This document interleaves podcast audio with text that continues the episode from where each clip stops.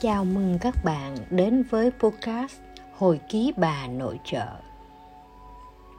Tôi muốn dùng thanh âm của mình để tri ân cuộc sống, tri ân những người yêu thương.